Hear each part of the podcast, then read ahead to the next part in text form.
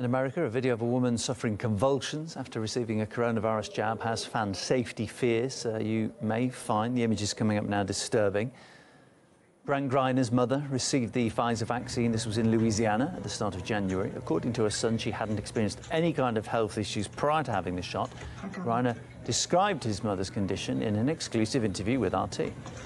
I got it.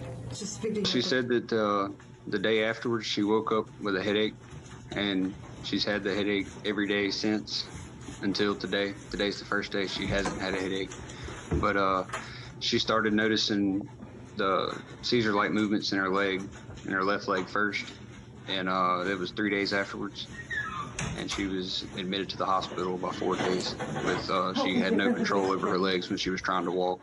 Doctors said they think it's the the metals in the vaccine that is causing her to have the neurological reaction. Well, Pfizer has not confirmed the case and said it was investigating. But it's not the first time concerns have been raised over the safety of the jab. Norway is currently investigating the deaths of dozens of elderly people who recently received the vaccine. Griner again says that the response he received to his video suggests that his mum's case isn't a one off. I've heard of other cases.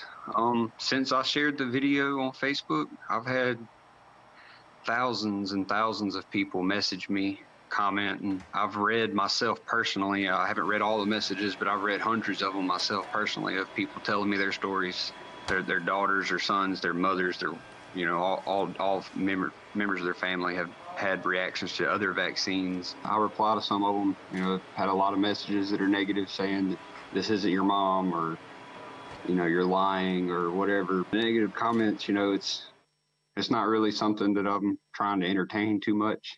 I don't know why people wouldn't trust it. They want the COVID vaccine to take away COVID so things can get back to normal.